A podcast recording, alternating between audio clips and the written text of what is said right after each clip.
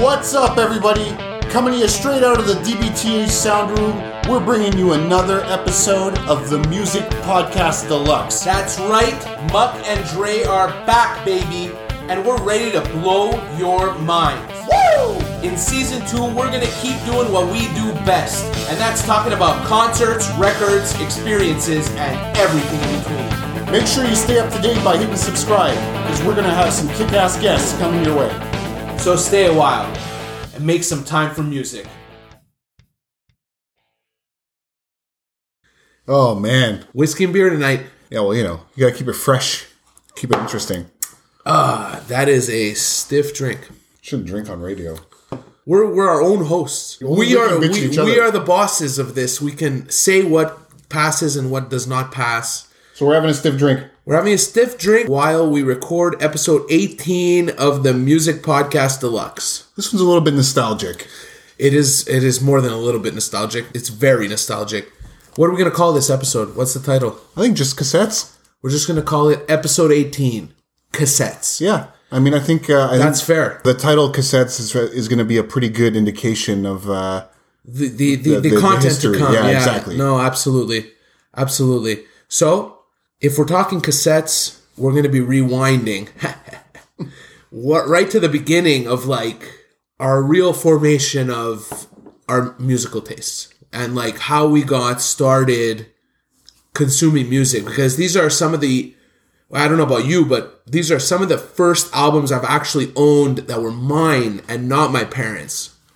agree with you 100%. Right? Those were on cassettes Yeah, I- before CDs. Now, I didn't have a huge collection, but I definitely had my little case with, you know, a couple cassettes stacked up in it. Yeah, yeah. I think I, would had maybe twenty. throw it in my backpack, go to elementary Sure. school with it, and uh, you know, maybe maybe I had four or five cassettes that I owned to my name. Oh, dude, you must have looked adorable. I don't know. A little muck. Cassettes had their ups and downs. You know, I uh, in researching for for this podcast, I looked a little bit into the history. Was developed in the '60s, really became popular in the '70s and '80s, and then was kind of phased out after CDs came. But it, it took a while, eh, before it got phased out. Yeah, I mean, look, I I had a Walkman for God knows how long. It was one of the first ways that uh, I was able to consume music on the go because it was pretty much a Walkman plus uh, tuner, right? So Yeah, absolutely. Even after the Discman came out, I remember a lot of people still stayed faithful to the cassette because do you remember how how skippy and how like unreliable Discmen were? I think it took like three generations of, of Discmans before I was able to actually put it in my bag and not have to worry about it skipping. Till the Shockwave. Yeah, that's right. And then even those things broke. So Yeah, the clips on the side always. after you put about a thousand CDs through it, the, the thing was finished. Yeah, yeah, yeah. It was. It, it, had a, a, a shelf life. The cassette was always like stronger. Well, I mean, I think I still have my original cassette player, and it probably still works. Um, I'm more concerned about the tapes. The tapes themselves. Yeah. Yeah, so I mean, this whole episode kind of uh, came to light, what, about a year ago when we went up north and uh, created kind of like a mixtape off dubbing. Yeah, the DBTH uh, mixtape volume one. We're Yeah, do a so- volume two eventually, eh? Oh, for sure, for sure. It's not a problem. I mean, we have so many old tapes lying around that uh, I'm, I'm sure it'll. Uh... It'll materialize eventually. Yeah, so when we had recorded the episode, or when we had uh, recorded the mixtape, we thought that you know it would be a really good idea to uh, do an episode on cassettes and just kind of revisit it down the line. And I think now we finally had some time to, to go through the first season and work out the kinks. And I I think we're there to and ready to talk about our uh, our little Yeah. cassette experience. No, but that, that that's it. We're we're gonna talk a little bit about uh, the cassettes that we had while we were up north. But in in checking out the music and in like looking into my cassettes and seeing what I was into, it brought back all kinds of memories of actually uh, like fucking around with blank cassettes. Do you remember YTV had a show called The Hit List? It was hosted by Tarzan Dan. Top 30 countdown every week. It was an hour long. They would play the music videos and all that. I remember sitting by the TV with, uh, you know, one of those toy cassette recorders with the little microphone and the wire that was attached to the cassette player. tape to a tape. And I would tape it. There was this was early piracy, man. Yeah, well, I mean, the same thing goes with the radio, right? When when the uh, the tape player started coming with play record buttons, you could just record right off the radio. So I had shit like uh, Wild Wild West. And, Yeah, yeah, uh, yeah, yeah. You know, early stuff that I, I didn't actually own the tape, but I would just rip it right off the radio. No, it was funny. At one point, I think I was listening. Everything that I was listening to had like an announcer's voice before it, like, like, oh shit, get ready, yeah. That's it. I'd be ready. I'd be there. Maybe even be a little bit of the end of the ad because I really didn't want to miss the song, and I had to walk away from the tape player. I wanted to make sure I got it. The days before Napster, man. The days before the internet. Yeah, it was crazy. It was crazy. We're talking like 1994, 1995. I was like nine, ten years old when I started collecting. That's it. I was right in my elementary school days, maybe the end of elementary school when when I really started my collection. And we're talking like early shit, right? Beach Boys tape, some movie soundtracks. Like Yeah. I look back at this stuff and I was like, wow, I have this on tape. Okay, so look, talked a little bit about the history, what cassettes mean to us. I think we should maybe go into a little bit of depth and talk about the actual artists that we were listening to back then. We'll be right back after this.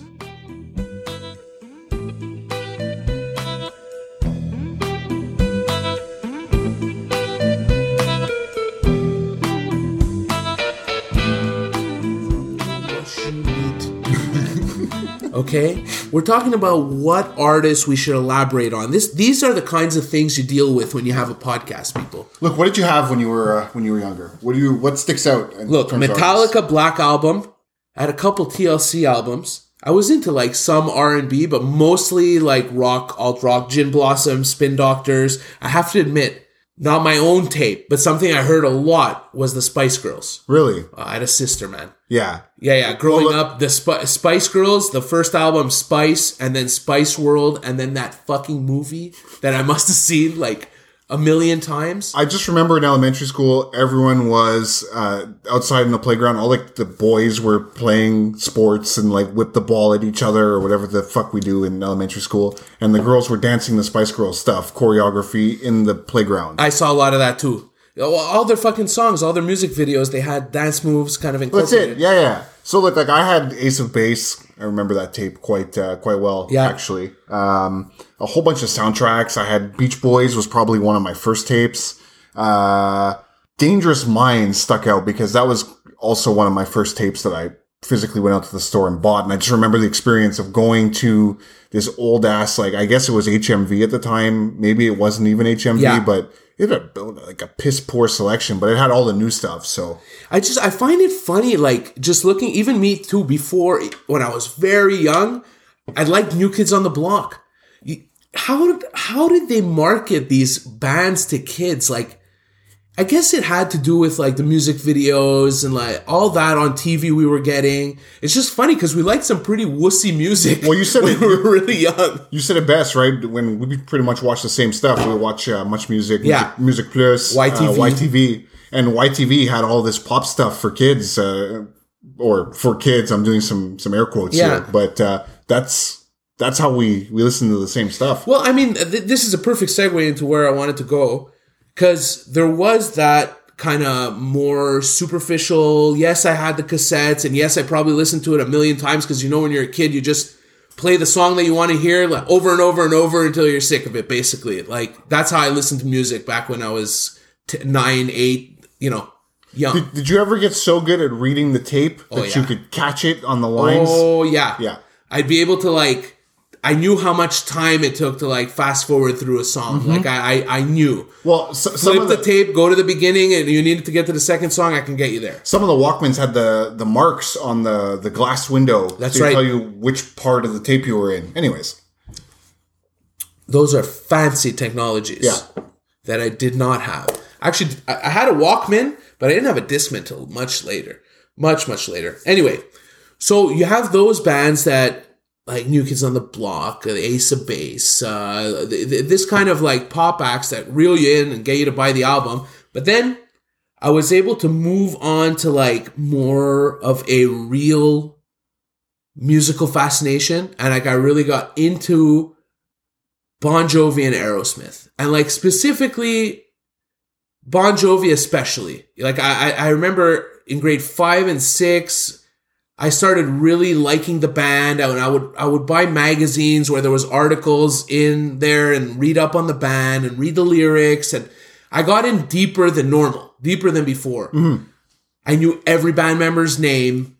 I bought their live in London VHS, which I watched probably like 200 times. Freaking amazing show. I was just watching some of the clips uh, on YouTube today. Uh-huh. I'll show you later. Okay. Really, really, really good band. Like even still today. Well, I, I remember specifically talking about a live set for VHS. Um, Michael Jackson, uh, was it Moonwalker? Oh man, I must have watch watched that, tape so many times. But that wasn't live. That was No, like there was like a, wasn't. a a storyline. Yeah, Yes. yeah. There was a loose storyline. It was kind of Yes. Uh-huh. like a musical or whatever. Yeah, no, I saw that a lot too. Yeah. I used to rent that all the time at my video store. that and Top Gear or Top Gun. Top sorry. Gun, Top Yeah. Gun for sure. Oh, dude, video stores. Anyway, we're getting off track. Along with Bon Jovi and like me being fascinated with the band and that, there was a a time where I was younger. I would pick up all kinds of like greatest hits album, and in '94, Bon Jovi released Crossroad, which was a 12 track greatest hits, but two of the tracks were new tracks. Okay. It was Always and uh, Someday I'll Be Saturday Night. Those those were both like hits.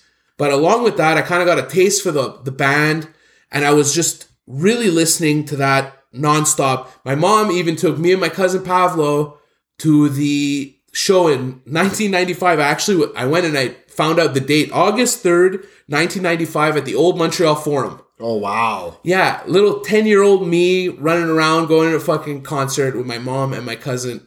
It, it meant so much to me at that time. It gave me, like, it really made me feel confident. I felt cool to go to the show with my older cousin, see like a real rock band, full production, and like say what you want about Bon Jovi. Like, the songs get a little formulaic and they're soft, you know, like there's a lot of ballads and it, it's a little mainstream. But it, it's still like you see Yeah, like Richie still- Sambora killing it on a guitar solo. As a kid, it was like And, it was really special. and this was like prime time Bon Jovi here. We're not talking about Bon Jovi 20 years later. like Uh, this is like the best of Bon Jovi. Yeah. 1992, he released "Keep the Faith," which was like the last of personally the good albums.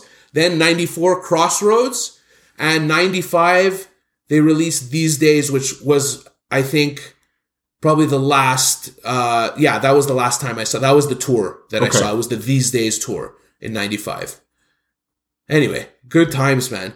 And along with that greatest hits album, there was also the Aerosmith greatest hits album. It was called Big Ones. same time. Yep, actually, it was the same year as the Crossroads album, oddly enough. However, I mean, Aerosmith is a they're, they're a classic rock band. They started way before Bon Jovi did. So this was actually their second greatest hits album. And it had uh, 12 songs on it from like the the middle of their career. Oh wow. Yeah, three albums: Pump, uh, Permanent Vacation, and Get a Grip.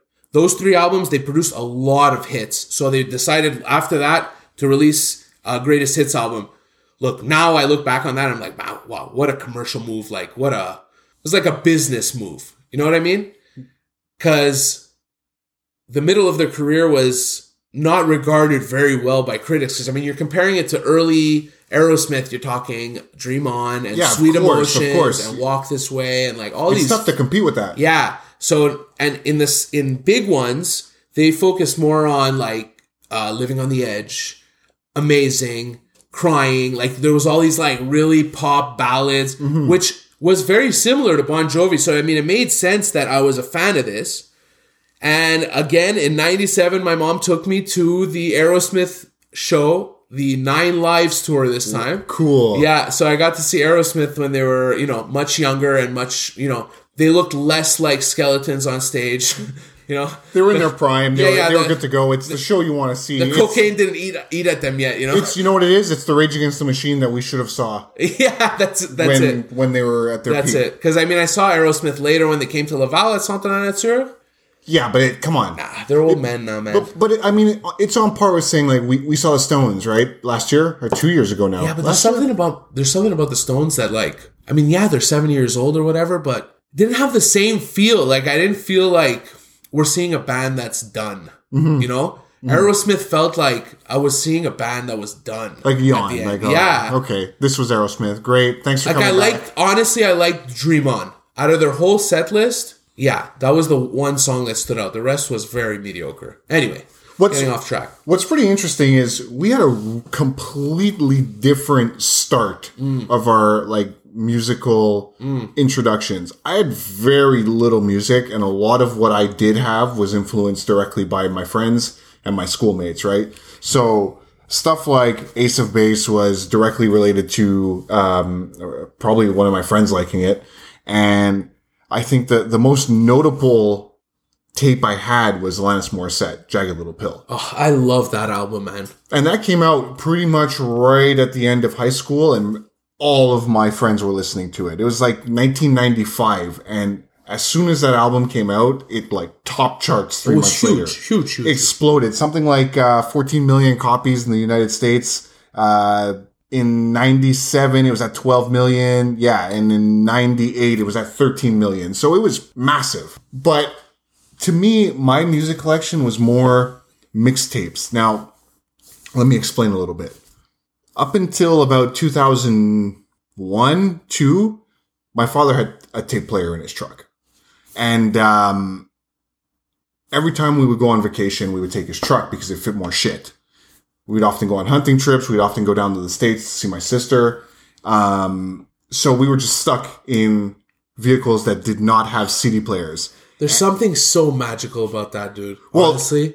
Here's the thing he had a whole bunch of mixtapes and i talked to you about like a glove compartment full of tapes from like the best of the 50s the best of the 60s uh the best of trucker music country like ballads where Old it's just country talking. trucker songs. so so we would take trips down to south carolina which is like a 20 something hour drive from here and we'd be listening to that stuff non-stop so i only really started having my own music collection when CDs came out, and uh, I started having my own CD player, and it became a lot more portable. Yeah, dude, fair enough, man. You know, my parents had a few old mixtapes too. I remember there was like Billy Idol songs on there. It was like a lot of more '80s stuff. Dire Straits, Money for Nothing. You know, maybe a couple Doors tracks, maybe a couple classic rock songs. Some John Mellencamp. My mom was big on John Mellencamp. I feel like in just for example, I put on Bon Jovi a song called "Keep the Faith" today. Mm-hmm. I hadn't heard the song in years. Song comes on, and I start to remember all the lyrics. Like I just remember the song. Like even after I pushed pause on the song, I could I know the lyrics. Then I feel like my memory kind of just unlocked, and all this shit came back to me. Like I, I I remember going to the show. I don't remember much about the show because I watched that Wembley Stadium show on VHS so much in my head. That's Yeah, all that's I the see. one you saw, right? Although I do know that on by heart. No, uh, the I, I started thinking about. Oh, I remember what T-shirt I bought after the concert, and I remember that I had bought that T-shirt for my friend at school that wasn't able to go to the show, and I brought him the T-shirt at lunch. I remembered where at school outside I gave him the T-shirt. Like all this stuff just came back to me. I hadn't thought about it probably since it happened. It's funny how music has that ability with me to kind of like really manipulate how I remember things and and what recollections I have. And what's so cool is now that I have already remembered it, now I'll remember it more. you know, like I've thought about it and I've I've reflected and now we're talking about it. It's gonna stick now. One of the, uh, and it's funny that, that you say this because preparing for this podcast, I had the same thought. I had the Ninja Turtles soundtrack on tape. Yeah. And I know this isn't a soundtrack episode, and I think we're going to do that in the future. Oh, it's coming. So I won't spoil too much of it, but just the fact that I had that soundtrack episode or that uh, that soundtrack cassette, and I saw the movie, and I saw this like live action puppetry downtown. I can't really explain to you what it is on this Oh, episode. I, I've seen but it was something like that with a- Sesame Street. Uh, I saw the. Sesame Street one as Yeah, well, yeah. but all of the memories come back. I even remember running into a post while I was walking. No shit. Eh? So- oh, pain has a way to do that though. Yeah. and just reflecting back on like my musical selection in this small little kit, it has unlocked a lot of these memories, including a lot of cons to video uh, to uh to tapes. Yeah, there were there's a, like a lot of positive, but yeah, there's some drawbacks. Most notably, accidentally recording over the master when you were trying to dub onto a blank tape. Oh, that I've had some like screaming fits because of that. When the tape's not yours, it's especially bad because I ruined someone's Mortal Kombat son- soundtrack. Ooh, brutal, Yeah. brutal, brutal. Okay, just jog my memory. I, something's coming back to me now. you know, at the like on the top of the tapes, you can put like a little piece of uh like to you know they had those two little holes. Yeah. you're able to block those little holes and then make any tape a recordable tape. Yeah, Was so that it? You break the tab. Oh, there was a tab. and then you can't record over the tape. Okay. So if the tab on the tape's broken, but generally Okay. speaking, No, but on all any of the tape, tapes, yeah. all of the tapes, the tabs were not broken. no, the tabs were broken so that you can't record on them. But if you put tape, you can make any tape a recordable tape. I think that's the way it went. Anyway, anyway, anyway. I'm all, some, someone refresh our memory. So please uh, email us at the dbth guys at gmail.com and, and let us know what's going on. We're going to do this the old school way. We're reaching out to our community on this one. I, re- I really can't remember because I mean I always bought blanks, right? So Me too. I that- had a steady that- flow of blanks. I that's one of the the major pros. That, like the stacks of blank tapes I had. Okay, okay, like, but more off about the cons, man. How aggravating it when a tape gets stuck in your tape player. You needed a pencil. Yeah. You needed potentially a pair of tweezers and a very steady hand. And if you permanently damage a tape, It was it was finished. There was no fixing done. it. It's no done. fixing it. And and when we were up north, we ran into that when we were yeah, Van Halen went right into the machine. the machine ate it, man. as Hungry. soon as soon as um, the second track came on, uh, it really got me. Yeah, It, that's the it. tape just shot itself, and I, I thought we had broken the tape player because um, it was really bad, and we would have fucked our mixtape because we were only about halfway through. the resilient man. The cassette. Say what you want about the cassette. It was a tough format. Well, It, it- you don't need a case. It was a case. You can li- literally just put it down somewhere, and it's not going to get scratched or fucked up. Potentially, it might, but like a CD, have to a- a. CD goes down on its backside. It's finished. It's scuffed. it's like finished. right even away. on the other side, Yeah. like someone uses it as a coaster or something. yeah. How many CDs you use as a coaster? Man, how we used to treat our music. Well, look, you remember tapes, right? One of the main benefits to those really long tapes was actually breaking them open, holding one side of the tape, and throwing the other end out the car window. Yeah, there was a lot of fun times like that. You could attach it to stuff, and These kids aren't going to know about this. no, no, It's unfortunate. No, no, these kids are not going to know. Anyway, enough about the kids, enough about cassettes. Honestly, I just want to say how fun this episode has been to kind of just relive and just one more reason to keep doing this podcast. It's good for us, no? Oh, absolutely. It's Like it's just it's just nice to talk about these things. a lot of the stuff that we reminisce on and a lot of the, the experiences we've had with music too is, is just so nice to have a or a relook at it. You know, it brings back a lot of good memories, and I think that that's that's awesome. Anyway, guys, we're going to sign off here. Muck, you want to tell them how to get in touch with us? As always, you can send us an email, the DBTH guys at gmail.com, or you can check us out on Facebook at the DBTH guys. Uh, we're also on Spotify. We're on uh, iTunes podcast, uh, Google Play Music, every, pretty much everywhere. All over, spickle spackled all over the place. If you want to check us out on Instagram, uh, Dre constantly posts updates. Sometimes I get on there as well. The DBTH guys Instagram. It's that simple. And remember, everybody, make, some time, for music. It's fucking important.